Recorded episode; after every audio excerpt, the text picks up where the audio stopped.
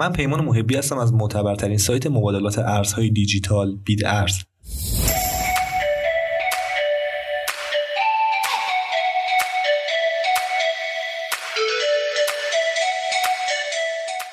خب میخوام برم سر وقت این موضوع که هش کردن چیه، به چه درد میخوره، چه کاری انجام میده و کلا هر چیزی که مربوط به هش باشه رو تو این پادکست میخوام براتون توضیح بدم.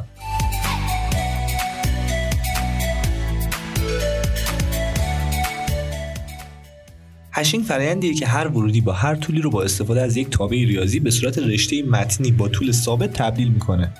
یعنی هر متنی فارغ از اینکه طول اون چقدره میتونه به آرایی از اعداد و حروف تبدیل بشه، البته بر اساس الگوریتمی که از قبل براش تعریف کردیم.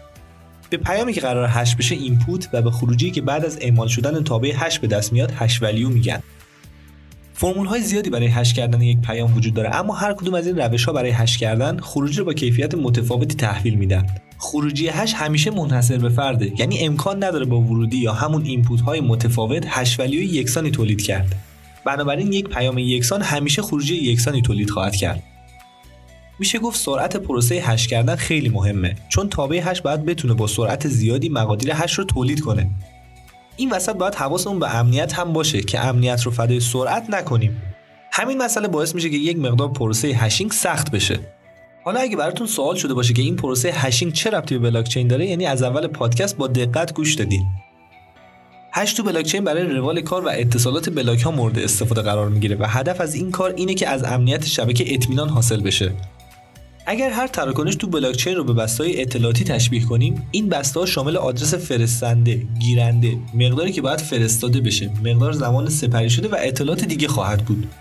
تمام این اطلاعات برای فرمول شدن یک تابع هش مورد استفاده قرار میگیره و کدی تولید میشه که به اسم کد شناسایی تراکنش یا ترانزکشن آیدی شناخته میشه.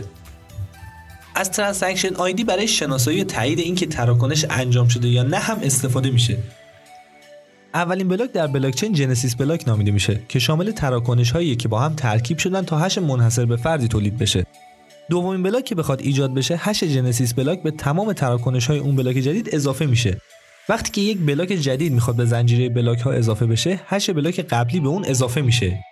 این کار امکان دستکاری در بلاک ها رو عملا غیر ممکن میکنه و امنیت رو بالا میبره. به این ترتیب هر بلاک از طریق هش به بلاک قبلش متصل شده تا به اولین بلاک یعنی جنسیس برسن.